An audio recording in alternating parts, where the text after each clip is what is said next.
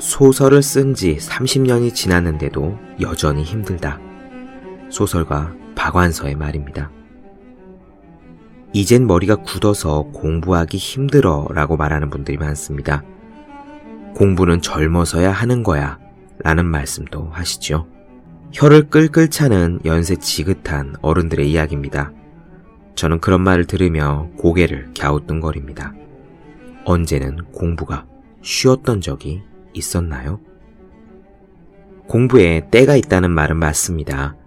경제적 여건이나 가정 환경으로 인해 공부하기에 좋은 시기가 있는 것은 사실입니다. 체력도 젊은 시절이 낫긴 낫습니다. 하지만 그 말이 곧 공부하기에 쉬운 시절이 있다는 뜻은 아닙니다. 철가루가 자석에 붙듯 책 속의 활자가 저절로 날아와 착착 외워지던 시기는 결코 없었습니다. too to 구문을 처음 공부하던 시절에도 영어는 어려웠습니다.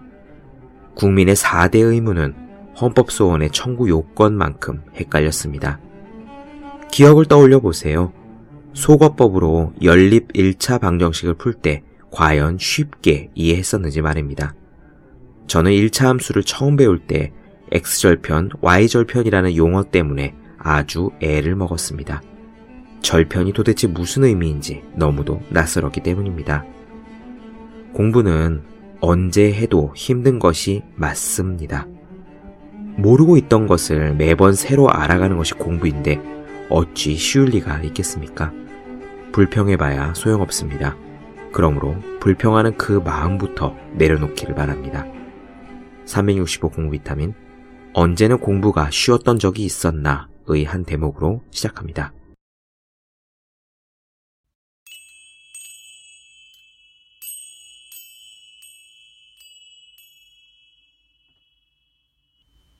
네, 안녕하세요. 본격 공부작업 팟캐스트 서울대는 어떻게 공부하는가 한지우입니다. 우리는 지금 데이지 크리스토들루의 아무도 의심하지 않는 일곱 가지 교육 미신 살펴보고 있습니다. 우리의 이야기도 거의 마지막을 향해 가고 있어요. 이 이야기들 상당히 딱딱한 편인데 그래도 많은 분들께서 들어주셔서 감사하게 생각하고 있습니다. 데이지 크리스토들루는요, 영국의 교육이 지식 습득을 강조하는 전통적인 방식에서 180도 바뀌어서 프로젝트를 중시하는 방식으로 그렇게 바뀐 것에 대한 우려를 표시합니다. 프로젝트식 수업이란 원래요. 로스쿨이나 의대에서 했던 케이스 스터디에서 비롯된 것입니다.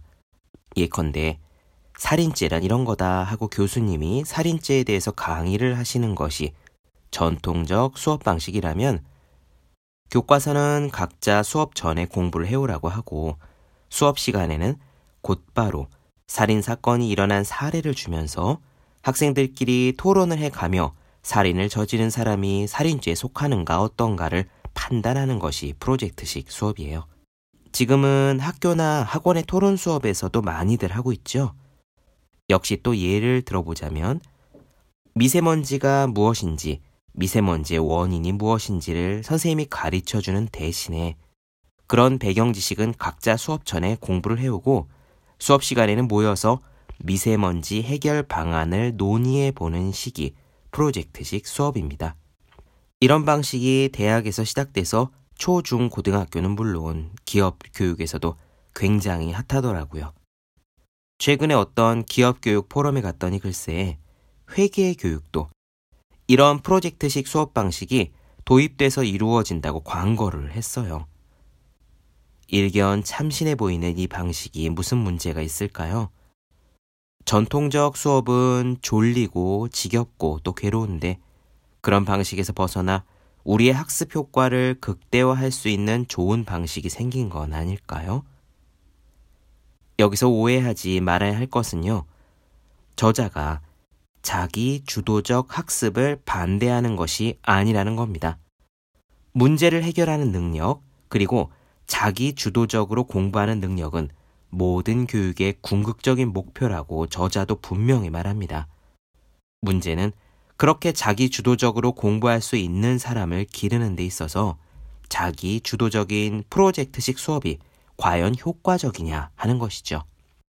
미세먼지가 무엇인지 모르는 학생들은 우선 미세먼지에 대해서 지식을 암기하는 것이 더 급한 일 아닐까요? 즉, 자기 주도적 학습이나 문제 해결을 위한 탐구 같은 것들은 충분한 배경 지식이 선행된 다음에야 가능하다는 것이 이 저자가 말하고자 하는 요지입니다. 오늘은 프로젝트식 수업을 할 때 어떤 문제가 발생하는지 저자의 이야기를 들어보겠습니다. 요약하자면, 첫째, 그건 이미 지식이 있는 전문가들이 학습하는 방식에 가깝다.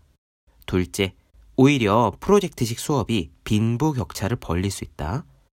셋째, 정작 중요한 지식의 습득은 수업 전에 후다닥 알아서 해치워야 되는 까닭에 이 의도와는 다르게 생각하지 않는 공부, 단순 암기하는 공부가 될 수 있다. 자, 오늘 이야기 꽤나 중요한데요. 그럼 한번 시작해 보겠습니다. 직접 들어보시죠.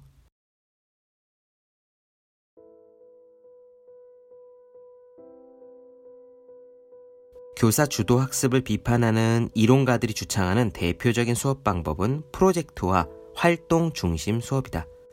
활동을 강조하는 이유는 학생들에게 인위적인 학교 체제를 통해서 배우도록 강요하기보다 실제 사회에 생활 문제와 같은 상황에서 배울 수 있도록 한다라는 것이다.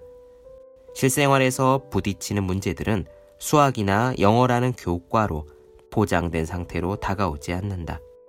교육공학자인 스티브 휠러는 다음과 같이 말한다. 많은 학교들은 아직도 사회의 현실적인 욕구를 따라가지 못하고 있다.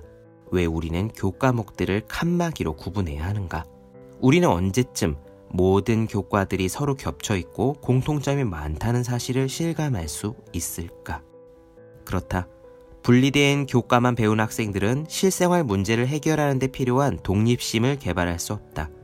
많은 대학 교수들은 학생들이 자기 주도 학습에 익숙하지 않은 점을 자주 경고하고 있다. 자기 주도 학습을 주장하는 사람들은 과학 수업에서 중요한 것은 학생들에게 과학적 사실에 대한 지식을 가르치는 것이 아니라 과학자처럼 생각하는 능력을 배양해 주는 것이며 마찬가지로 역사 수업을 통해서 학생들이 배워야 할 것도 역사적 사건의 발생 연대를 정리한 목록이 아니라 역사학자처럼 생각할 수 있는 능력이라고 한다. 학생들이 역사학자나 과학자처럼 생각할 수 있도록 가르치기 위해서 우리는 학생들을 역사학자나 과학자처럼 생각하게 만들어주는 활동 과제들을 제시해 주어야 한다고 이들은 말한다. 그런데 이런 생각들이 왜 잘못된 것일까? 무엇보다도 먼저 학생들이 전문가 과학자 또는 역사학자가 사고하는 것처럼 공부할 수 있도록 가르쳐야 한다는 관점부터 다뤄보자. 전문가는 초보자와 달리 장기 기억 속에 엄청난 배경 지식과 업무 수행 절차들을 저장하고 있으며 저장된 지식과 절차를 실천한 경험이 많다. 대부분의 영역에서 전문가가 되기 위해서는 몇 년 이상의 시간이 소요된다. 전문가들이 문제에 접근하고 문제를 해결하는 방식은 초보자들이 문제 접근하는 방식과 근본적으로 다르다. 인지심리학자 데니얼 윌링햄은 연습 초기의 인지는 연습 후반의 인지와 본질적으로 다르다 라고 단언했다.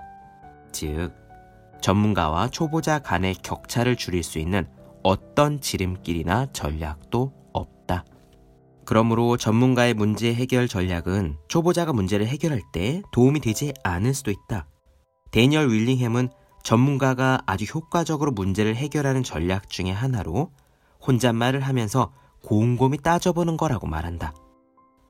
자기 자신과 대화하는 것, 혼잣말을 하면서 곰곰이 따져보는 게 전문가에게 효과가 있는 이유는 전문가들이 보이지 않는 배경 지식과 작업 절차를 갖고 있기 때문이다. 학생들이 문제를 풀 때 전문가처럼 혼잣말을 하더라도 전문가가 얻는 효과를 얻을 수는 없다. 억지로 자기 주도적으로 활동하라고 강요한다고 해서 그들이 자기 주도적인 학습자가 될 수도 없다.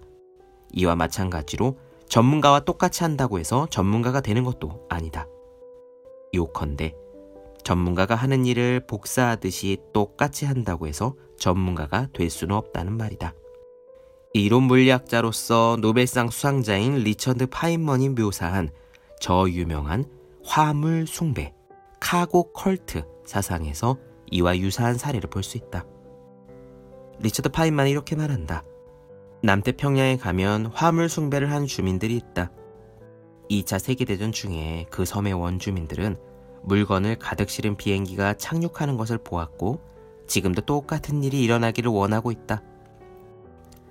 그래서 그들은 활주로 비슷한 것을 꾸민 뒤에 활주로 양쪽에 불을 지피고 사람이 앉을 오두막을 만든다. 나무 조각 두 개를 헤드폰처럼 머리에 쓰고 대나무로 만든 안테나도 붙여서 관지사처럼 앉아 비행기가 착륙하기를 기다린다.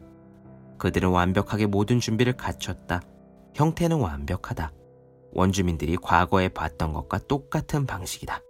그러나 비행기는 절대로 착륙하지 않는다. 그렇다. 이 문제의 근본적인 발단은 인과관계와 상관관계를 혼동하는 데 있다. 섬 주민들은 귀에 헤드폰 같은 것을 걸고 하늘을 향해 몸짓을 표현하는 것이 화물의 배달과 관련이 있다고 생각했다. 그들은 이 두 가지 사건 사이에 어떤 연관성이 있다고 여겼던 것이다. 이것은 우리가 학생들에게 전문가와 같은 활동을 하기를 기대하는 것이 실수라는 것을 보여주고 있다. 우리는 전문가들이 무엇을 하는지를 본 후에 학생들이 그것을 똑같이 재생하기를 원한다. 프로젝트 수업 중에 흔히 쓰이는 디자이너처럼 생각하기 활동을 한번 검토해 보자. 이 활동은 학생들에게 훌륭한 디자이너가 되기 위해서는 몽상을 해보라고 권장한다. 이 활동은 전문 디자이너가 작업을 성공적으로 수행할 수 있도록 만들어주는 보이지 않는 배경 지식과 절차를 인정하지 않는 거다. 전문 디자이너의 몽상과 초보 학생들의 몽상 간에는 어떤 차이가 있을까? 디자이너에게 이러한 몽상이 도움이 되는 이유는 그들이 이미 갖고 있는 특별한 지식과 기술 덕택이다. 또한 우리가 알아야 할 사실 하나는 프로젝트로 가르치는 과정에서 불공정성이 제기될 수 있다는 점이다. 프로젝트 학습은 배경 지식을 필요로 하지만 교사들은 배경 지식을 가르쳐 주지 않는다. 그러므로 프로젝트 활동을 잘하고 있는 학생들은 배경 지식을 다른 어딘가에서 이미 배워서 알고 있는 학생들이다. 분명한 것은 가정에서 이미 배워온 학생들이 그렇지 않은 학생들보다 프로젝트에서 더 적극적으로 활동한다는 것이다. 즉, 부유한 가정 배경을 가진 학생들이 절대적으로 유리하다는 뜻이다. 이러한 활동 중심 수업은 아이러니하게도 암기 위주의 학습을 유발하는 요인이 되기도 한다. 예를 들어 작품 로미오와 줄리엣에 대해서 프로젝트식 수업을 하면 학생들은 그 작품 자체에 대해서는 생각할 시간이 별로 없다. 이에 따른 시간 부족으로 학생들은 정작 생각해야 될 지식, 셰익스피어가 누구인지, 이 작품이 어떤 내용인지, 그리고 어떤 것을 연마해야 되는지 하는 등등의 그러한 지식들은 짧은 시간에 압축해서 단순 암기를 할 수밖에 없다는 거다. 그렇다. 축구 경기는 11명의 선수가 게임을 해서 이기는 것이 목적이다. 그런데 축구를 잘하게 만들기 위한 지도 방법에서 어렸을 때부터 11명의 어린이를 한 팀으로 만들어 정기적으로 게임을 시키는 것이 가장 좋은 것은 아니다.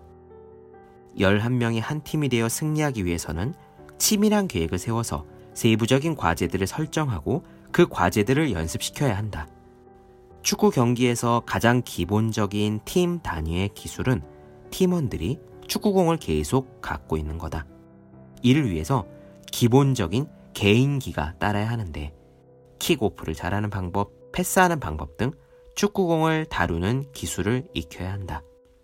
윈스턴 처칠은 앞에서도 보았듯이 영어에서 가장 기본적인 요소가 문장이라는 것을 이해했다. 그래서 영어 문장 구조를 뼈에 새길 정도로 철저하게 익힌다는 것이 얼마나 중요한지를 실감했다. 문장을 만들 수 없는 사람은 좋은 글을 쓸 수가 없다. 마찬가지로 축구공을 잘 다룰 수 없는 사람은 절대로 축구를 잘할 수가 없다.